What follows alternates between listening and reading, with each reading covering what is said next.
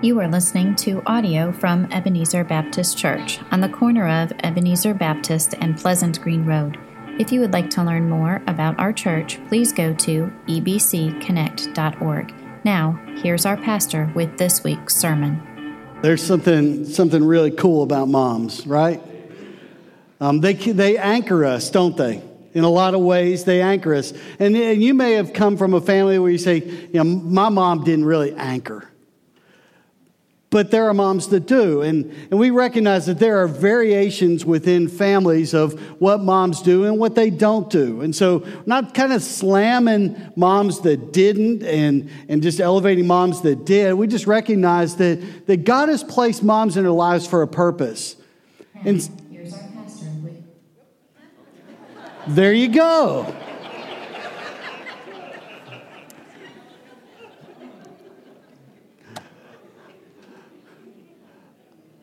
I love that about technology. So, so here's, here's the deal. The writer of Hebrews writes something, and it's just, it's general. It's not really about moms per se, it's, it's just about anchors. And this is what he says, and it's in, it's in chapter 6. It starts about halfway through verse 18. It says, We who have taken refuge would have strong encouragement to take hold of the hope set before us. And so there's this idea of something to grab hold of that's an anchor. It says, This hope we have as an anchor of the soul, a hope both sure and steadfast, and one which enters within the veil. And that word enter really means to come and go, is to have access to. So he says that, and then he says, where Jesus has entered as a forerunner for us, having become a high priest forever, according to the order of Melchizedek. And so it's this idea that there is something that we can hold on to that anchors us. And for, in some respects, moms, particularly because of their role in the family, have the privilege of teaching us who to anchor to. And some of you have moms that that just spoke to your life and spoke godly things into your life, and you can turn around on, on Mother's Day and say, I am so thankful that God put my mom in my family for me. And there are others that it, it just is different than that. And we recognize that. And so, so that, that being said, I want to, I want to show you a picture in just a, just a second. So just hold that thought for just a second. I want to ask you the question where does encouragement to seek hope through Christ come from? And some of us would say our moms, or, or maybe it was um, somebody else in our life that, that spoke to us and kind of had that role. Maybe it wasn't a mom, maybe it was your mom's friend or a, a, female leader in a student ministry or a Sunday school teacher in, in children's ministry. The influence of a mom in the life of her children, whether biological or by the role in association with, with that person, can encourage us to have trust in God. I'm thankful for moms. I think moms are special. I'm going to hold this, hold that thought for just a moment.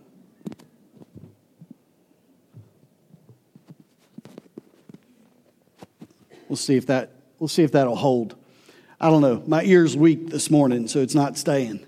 So so there is something about moms, right? Mom, we, we consider moms are special. And, and you know this probably because I've mentioned in the past that, that my mom passed away in 2010, October 2010. Um, I had the privilege of conducting her funeral service. And it was different because my mom was Catholic, which meant I walked into a Catholic church, talked with the priest, and, and we had this arrangement where I would get up and I'd speak for a little while, and then I would just kind of turn it over to him, and he did the Catholic thing. And, and so I grew up Catholic, so I sort of understood that. And I remember sitting in the second row of that church and with, with Deb and, and uh, my kids and my dad and, and, and sitting there and, and trying to figure out what to do. It had been a long time since I've been there. And so there was this, this thing that was happening behind me during the Catholic part of that where the, the group would stand up, then they'd sit down, then they'd kneel, then they'd stand up, and then they'd sit down, then they kneel, and then they kneel some more and stand up. And so it got to one point in the service where they went, What are we supposed to do? And I said, I don't know. It's our mom. Do what we want to do. You know, if we want to sit, stand, if you want to peek over your shoulder, that's okay. But I got to share about my mom in that service. Um, I, I, shared with uh, about some of the things that were worthy of emulating about her life. And then there were some other things that I shared that made her very real. Go ahead and go ahead and throw up that picture. This is a picture that, that I've got of, of my mom from when she was a little bit younger. And, um, and my, my son saw this um, on his last visit. I showed it to him, and he said, Your mom was hot. and I wasn't exactly sure how to respond to that. I thought, that's odd, but okay. You know, and, and I got what he was saying. Um, so, but, but I shared about her life because there were some things that she did. She had one of her legs amputated as part of a, a series of um, misfortunate things that happened to her. And, and so after she went through some healing, she actually went to the hospital and started talking to people who had the same issue, had part of their leg amputated or one of their legs amputated. And she came alongside them and just encouraged them. It wasn't that she could get around any better. And then, then there were other, other things that I shared about her, like the time she served cold English peas. I mean, she brought them to the table and said, Yeah, go ahead, start, start eating, and all that kind of stuff. And she forgot to turn on the stove. But, but you know, canned peas look the same whether they're warm or cold, it, they just taste a little different. And so I, I shared about that. And so she wasn't perfect. She was that mom that would come to all the baseball games and she would have one eye on the field and what was going on on the field with me and my dad coached some and one eye on my brother who never watched a baseball game and was over in the mud. Just getting his, he was dirtier than I was, and I was playing the game. And so we'd get home, and so she would have her eyes in both places. But there was something about an imperfect mom and the heart that she had for others that, that was just worth looking at again and imitating. What we're going to look at today in Paul's letter to Titus is, is this idea of what a, what a woman is supposed to do, what a lady is supposed to do. And you remember, Paul is writing to the church at Crete, and he's writing this letter to this pastor. And as he's, I'm, excuse me, I've got to work on this. That or I'm just going to get louder and softer all morning, and I'll just keep bending until it breaks. We'll see if that makes it. So, so Paul writes this letter to Titus, and it's about 30 years after the resurrection. And he's sharing with Titus uh, about the organization of the church. And so he writes some things about organization, but, but probably more so, he's writing about the church as an organism, a, a living thing. And so, as he's writing about leaders, and, and that's a little bit earlier in the letter, and we'll get to that next week, as he's writing about that, and he starts talking about men in the church, the, the older men and the younger men, and then he talks about the older women and the younger women. He's really talking about subgroups within the life of this church and saying, here are some things that you need to know as you lead. And here's some things that you need to share. These are the characteristics that ought to be there and that they need to kind of ascribe to if they're going to if they're going to portray Christ well.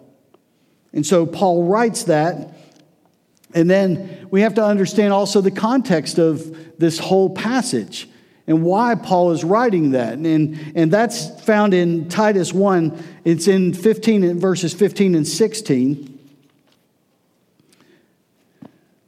Now, listen to this. He says, To the pure, all things are pure, but to those who are defiled and unbelieving, nothing is pure.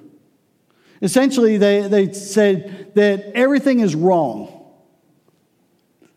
And so, but both their mind and their conscience are defiled. They, and this is, the, this is a key verse for this because it'll tell you why Paul is writing this says they profess to know God, but by their deeds they deny him, being detestable and disobedient and worthless for any good deed. Now, that, that's pretty harsh, don't you think? They profess to know God, but by their deeds they deny him. And, and that would be a true statement. We would not have a problem with that statement. Because that, that, and really, that's the cry of those that are unbelievers, isn't it? I look at the church and I see the church not acting like I think the church ought to act. Therefore, I have an excuse for not believing in God at all. I can, I can use this excuse that they don't act like they should. And so they profess to know God, but by their deeds they deny him, being detestable and disobedient and worthless for any good deed. And Paul's saying the same thing. There are people that are calling themselves by God's name, but are not. There's nothing about their life that is characterized by the character of Christ. And that's a problem. If the, organiz- if the organization and the organism of the church is going to thrive, people that call themselves Christians or people that profess to know Christ need to live like that. There's no, there should be no disconnect between the profession of faith and the, and the change and the acting out of faith. They are connected. You can't walk in here and say, I want fire insurance, and that be the end of it. That, that's not what Christ called us to. He actually called us to follow Him, to take up our cross and follow Him. And when we decide that, that behavior has nothing to do with professing Christ, we've separated something that God does not separate. So, as we understand the context of what Paul is saying here, that, that idea of their deeds, they deny him, the, that Greek word really means they're not acting like they should, or they're not acting as I would expect. You've been around people, and you may go through certain things, and you'll say, they're not themselves today. Have You ever said that? You may have said it about your spouse may have said it about a mom or a dad or a coworker or somebody they're just not acting right. There's something wrong. I don't know what it is but they're just not themselves. And that's the idea here. It's, it's this uncharacteristic behavior. And paul is saying it ought to be different. It's, a, it's actually a discredit to the name of christ and the work of christ. And so we're used to accountability right? You have accountability in your life, don't you? Mortgage? Maybe. Car payment? Possibly. If you're married, you, there's accountability with your spouse to some extent. Like, like I don't, there, there's some things that I can do and I don't check with Deb. You may say, well, that's a mistake. There, there are things that are, that are okay. Like, like I, I cooked breakfast this morning, and I'm not bragging because I cooked breakfast. I just cooked breakfast, but I did not tell her I was using up all the bacon. So if we were planning on having bacon later in the day, it's gone. So, but I didn't check with her. I don't have to check on that. But I did tell her I was going out the other day for a few hours, and, and I said, Any problem with that? Is that okay? She'd go. You know, she wasn't chasing me out, but, but she's like, yeah, go, go ahead. It's, it's fine. And so there are there are some things in, in accountability, uh, homework, chores. Some students and, and kids have chores. Some adults have chores. Speed limit signs. Maybe another one, alarm clocks. My daughter was here till this morning. And she said, uh, she said she sent her alarm, and if she ever listens to this, I'll be in trouble. But she set her alarm for 5:30 with the idea that she was going to get up and leave by seven. And at 6:30, she was still in bed, and and she got up and came out, and she's like, "I'm tired." And it's like, "Why are you tired?" Well, I was going to get up at 5:30, but I decided not to and I just need to be on the road by about 7:15. And she said, but it probably wouldn't have been as bad as except I kept hitting the snooze button. So she hit the snooze button for an hour, which meant every nine minutes something was reminding her that she was supposed to get out of bed. And so alarm clocks become accountability for us.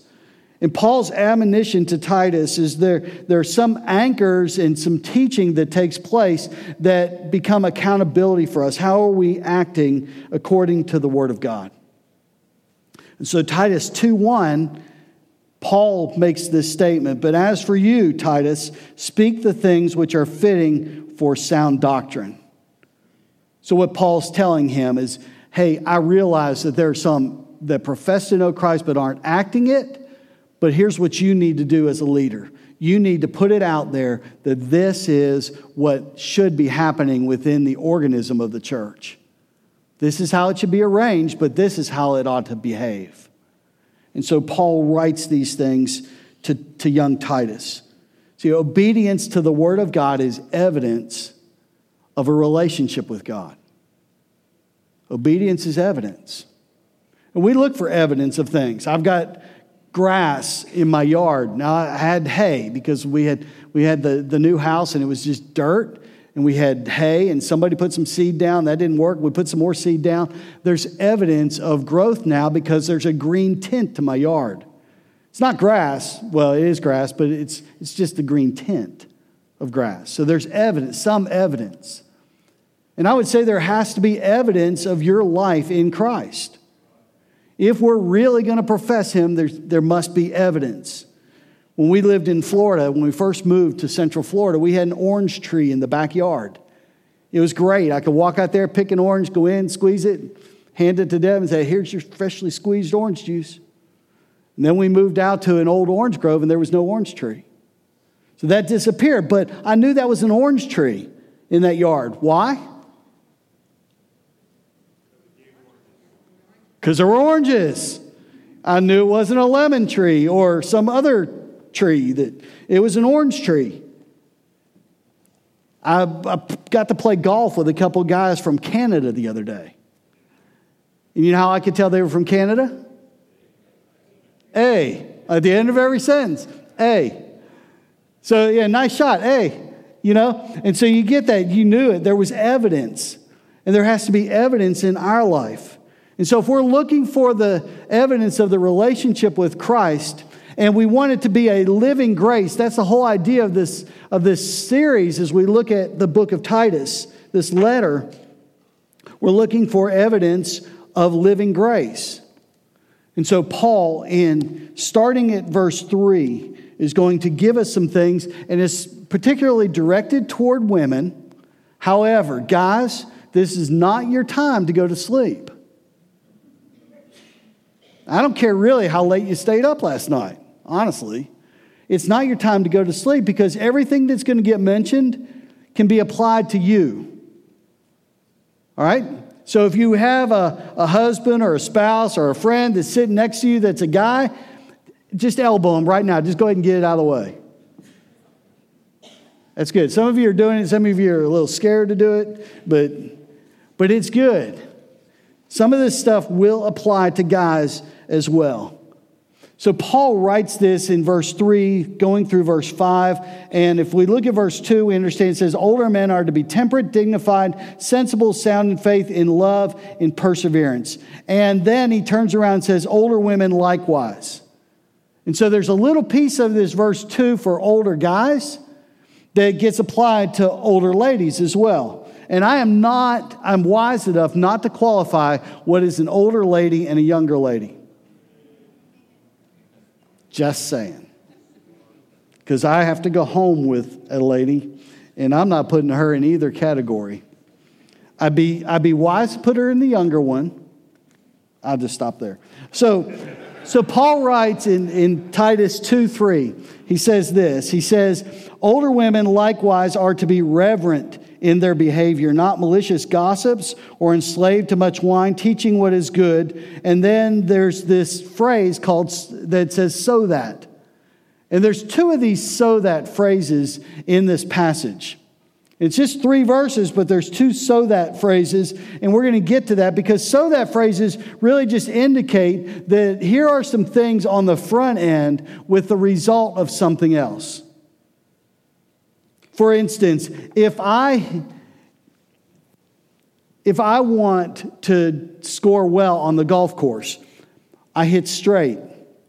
so that I can par the, the, the hole.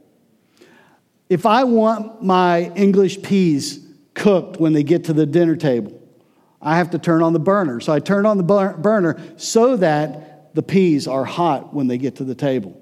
So there, the so that phrases help us to understand this is something, it starts here with the result of this. And then Paul's going to add to it and say, so that something else takes place.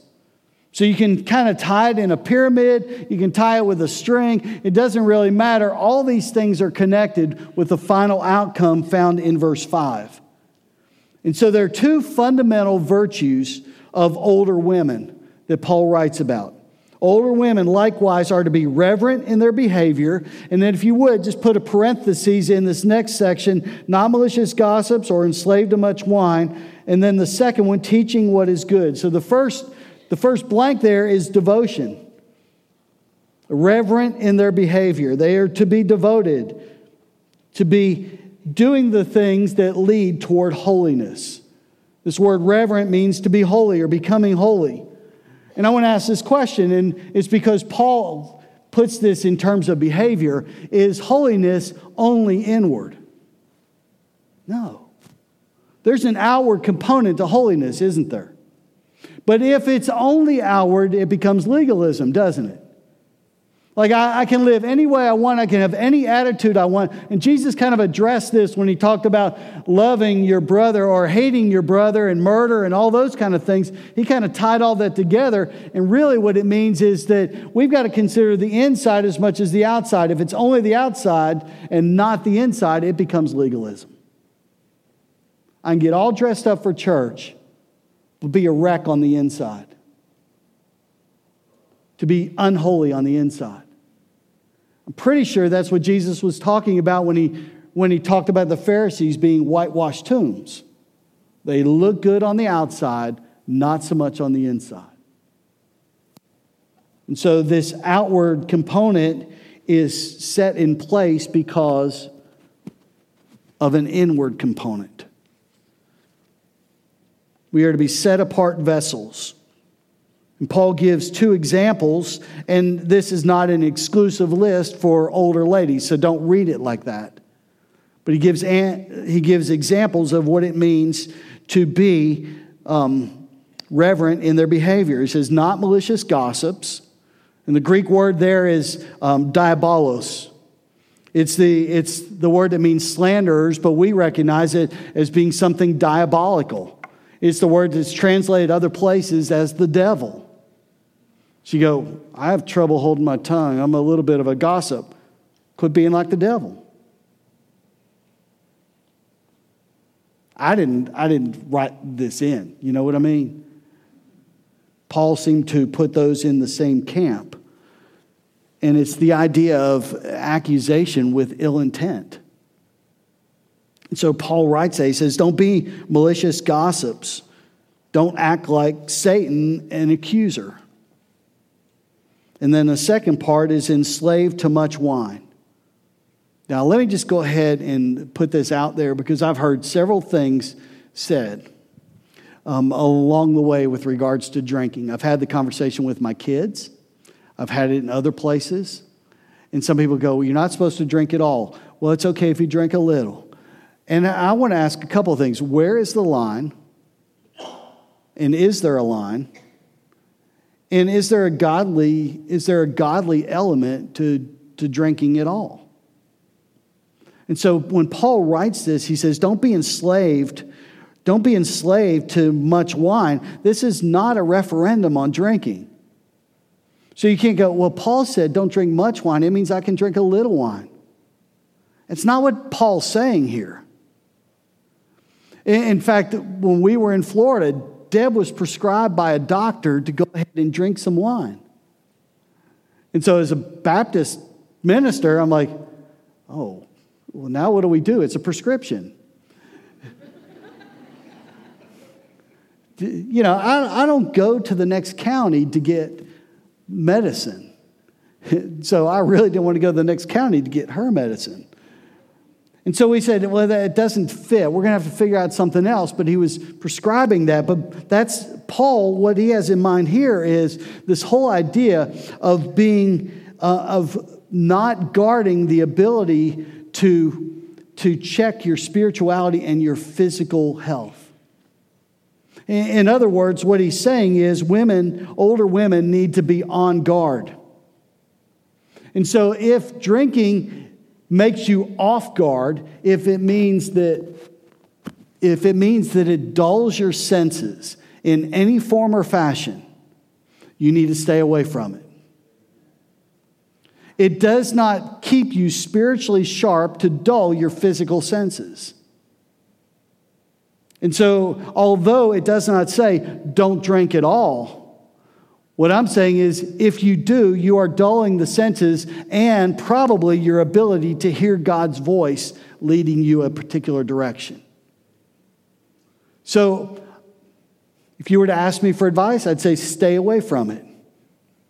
It's not good for your spiritual health, and it's not good for your witness. And you may disagree with me, and we could go round and round on this, but I'm looking at this as a general principle of what Paul is saying in guarding your heart for the cause of Christ. Proverbs 4:23 says this, "Guard your heart above all else, for it is the source of life." And so don't voluntarily be subject to something that affects your ability to hear and respond to God. Second thing in this is to be disciplined to teach what is good. And, and what that means in the Greek, teach what is good. Isn't that profound? Just teach what is good. Teach what is right. So, how do I know what's right? Look at Scripture. There's a long list of things that God said, these, these things are right. Those are the things that you pass on. Because there's a so that phrase coming right now. And so Paul lists these two things for older ladies with some parentheses about behaviors that are general statements about behaviors that we could probably cram 15 more things into. And then he says in the beginning of this next part, so that they, talking about younger women, may do something. And so, for the church to thrive, older women must invest in younger women. They have to. It was a way for, for Titus to, and the church to guard the doctrine of the church and to, and to check the behavior of the church so that the witness of the church on Crete would be good, would be valuable, would be viable. And so there's a commissioning of older women in this verse. And then moving to verse 4, there are seven anchors that benefit younger women. And we're going to run through these real quick. It's a so that. So older women do this, so that younger women will do this, that they may encourage the young women to love their husbands, to love their children, to be sensible, pure, workers at home, kind, being subject to their own husbands. Now, there are landmines in the middle of this. I recognize that. You may recognize that and say, I don't like any of the landmines. Paul wrote this to Titus, and it applies to us. How we apply it, how we apply it is significant for the work of the church going forward. Because if the work of the church is going to thrive, this list cannot be left out. I can't tear it out of Scripture. It has to apply. And so the first thing is love for her husband. And this is the this Greek word from this comes from the, the word phileo. It's not agape, it's not eros. Agape is that unconditional love. Eros is that, that sensual love where we get uh, the word erotic. But this is phileo. It's, it's the word where we get um, Philadelphia and, and brotherly love. It's, it's a friendship kind of love. And so that is supposed to be how a, young woman is to love her husband. She's actually supposed to treat him like a friend, not a servant, but she's supposed to treat him like a friend. What would you want a fr- how would you want a friend treating you? And so it's, it's the, the idea of, in this particular case, is not giving away any piece of your heart to anything else, but being a friend to the one that God has called you to.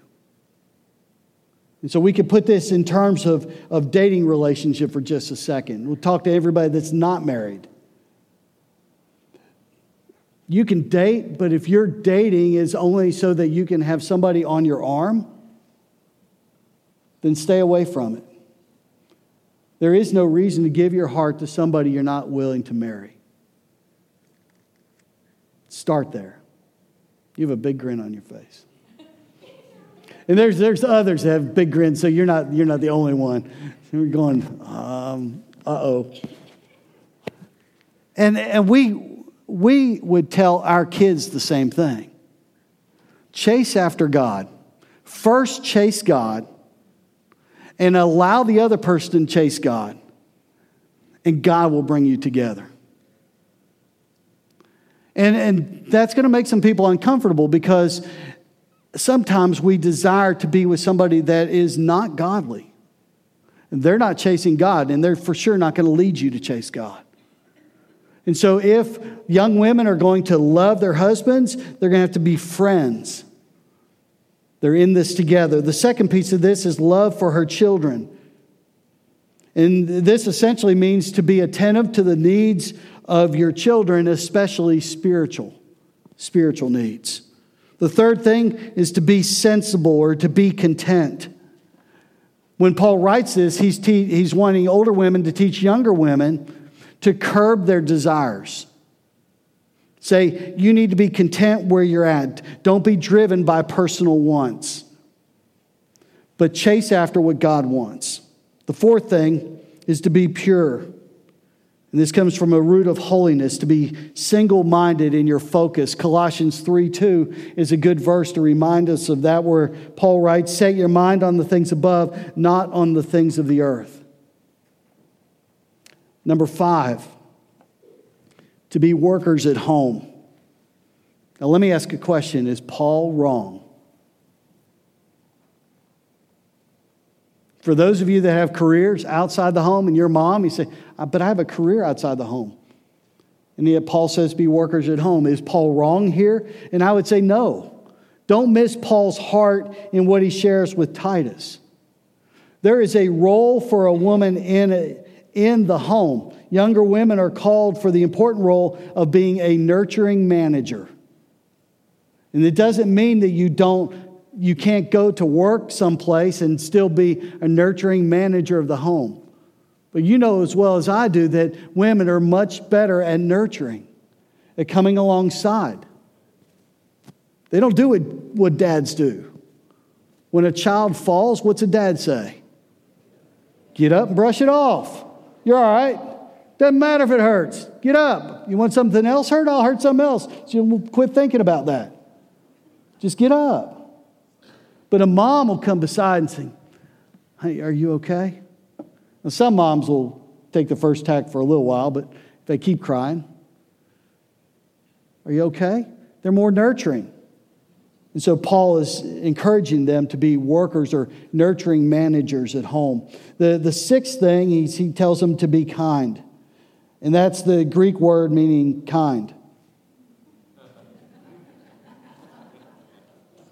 I don't know of another way to put that. Good natured, pleasant, to be kind. And so, older ladies teach younger ladies to be kind. The seventh thing is to be subject to their own husbands. And um, this is, this is um, dangerous ground, could be dangerous ground, because then we can get into all kinds of different things about what it means to be subject to. Um, but the, the Greek here means to be arranged under. And so, in this, at the same time, Paul is writing to Titus to tell older women, to tell younger women to be arranged under their husbands. There is a responsibility of a husband to step up and be the spiritual leader of the home. So don't miss that part. The instruction was for guys has always been to be self sacrificial to love your wife as Christ loved the church. And, and in that, it does not give the, the guys the license to carry a big stick. And so when Paul writes to Titus, have older women teach younger women to be subject to their husbands. At the same time, he's telling older guys to tell younger guys to follow Christ with passion.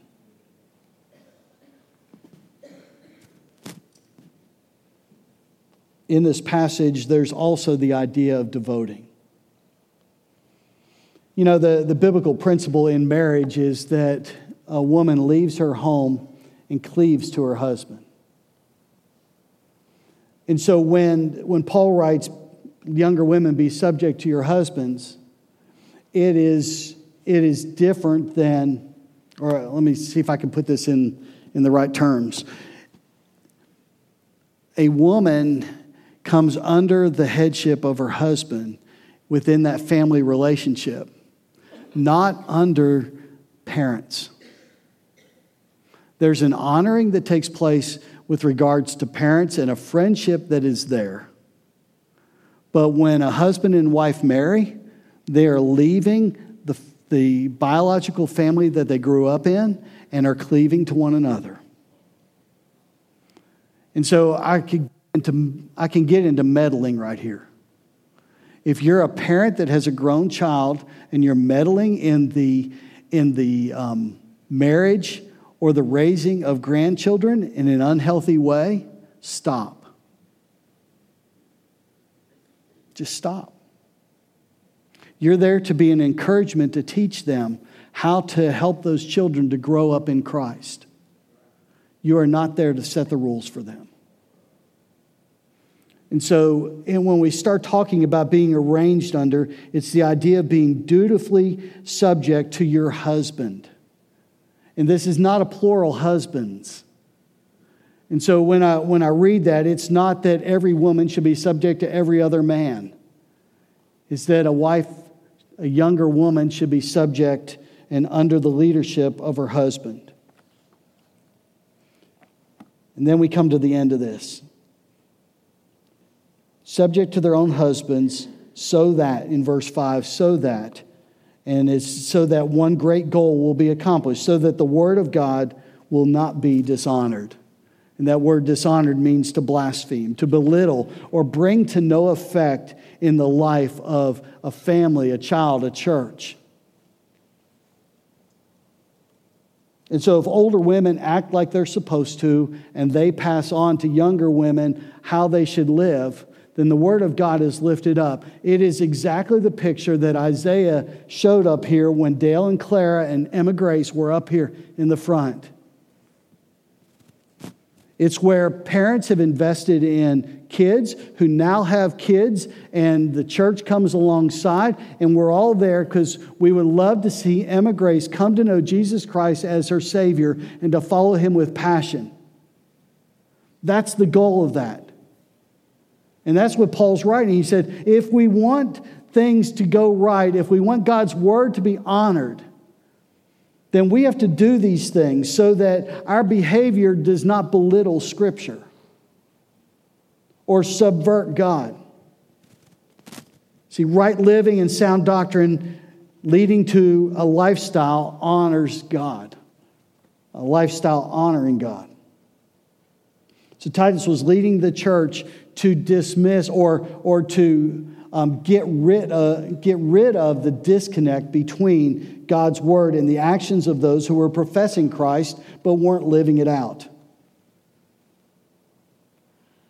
And so I want to ask this question Do those outside this church see the beauty of God and the love of God through us?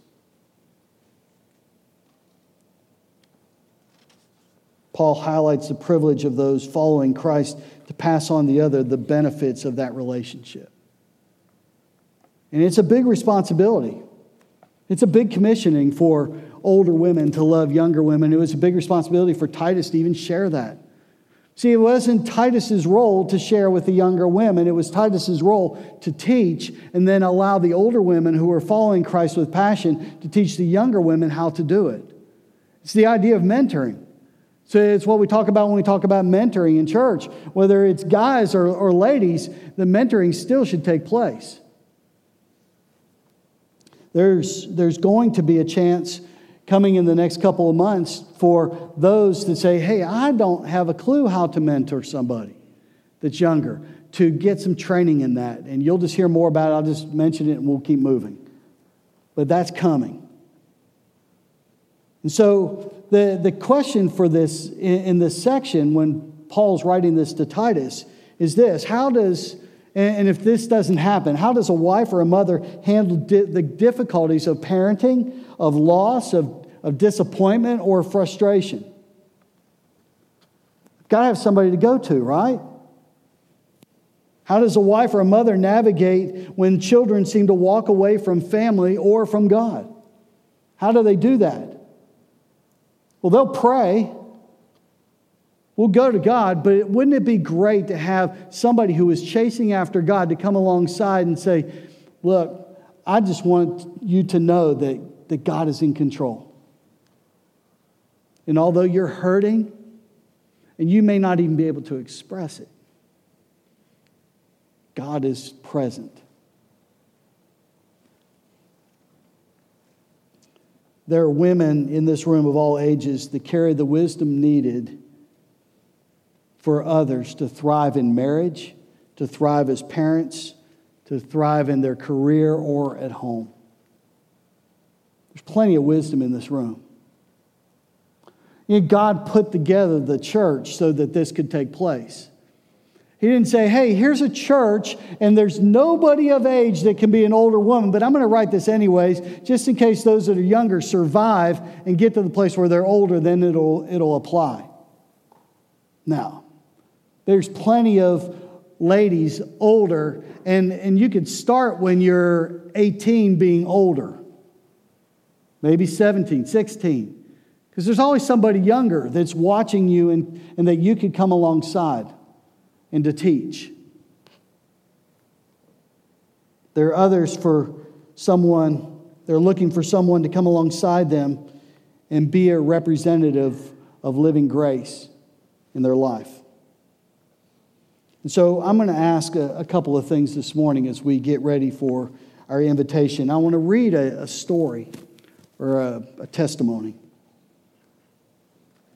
And I want to ask this question How strong would the church be if the pattern that Paul writes to Titus about, if it were played out? Mentoring touched every aspect of my life. The opportunity to glean guidance from someone who was ahead of me in both life experience and her walk with the Lord was priceless. And then Courtney wrote this that mentoring was one of the key spiritual milestones in my life. It gave me access to a godly woman that I can look for, look to for guidance and advice. It was so helpful to hear her perspective on each issue.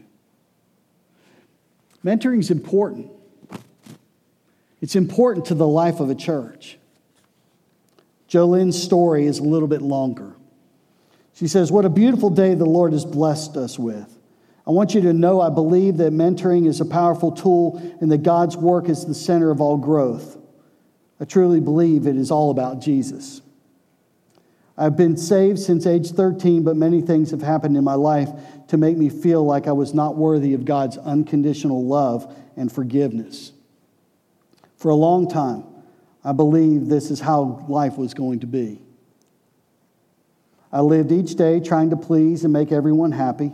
I figured as long as I tried really hard, I could make up for the things that had gone wrong for the first 35 years of my life. I, like many women, felt that there had been something more. There was an emptiness in my heart that no matter how hard I tried, I could never fill it. If only someone would have come up alongside of me and would have encouraged me to pray, read my Bible, surrender all, and trust completely in the Lord. A real friend, a friend that would love me with a true Christ like love. As the Holy Spirit was preparing my heart, he was also preparing my mentor's heart. Now I have, now I have someone who encourages me and brings me to God's word when I am looking for answers. Someone who tells me what a friend I have in Jesus. A mentor does not have to have all the answers and is not perfect, but a person with a servant's heart who is sure of who they are because of their identity in Christ. And so she writes this in closing.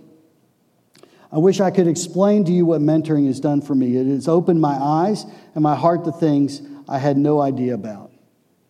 For example, writing my testimony, asking God's Holy Spirit to fill me up every day, how to put on the whole armor of God,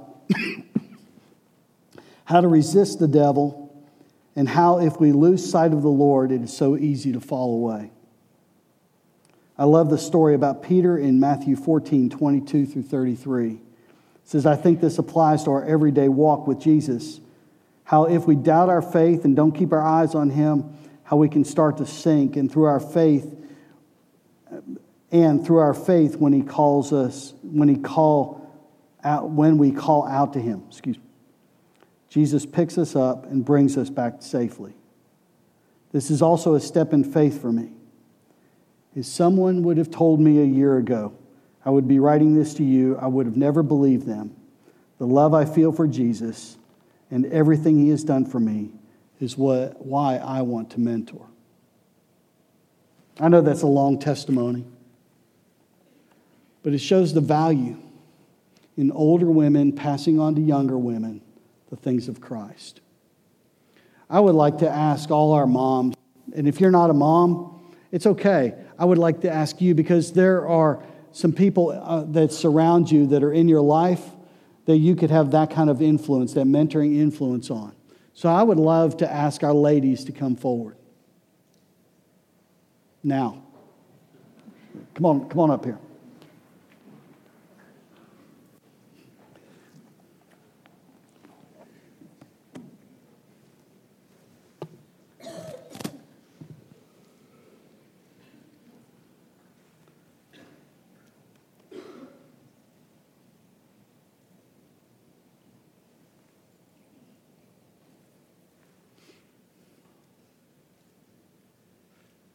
The first thing that ought to be said is you are a wonderful looking group of ladies.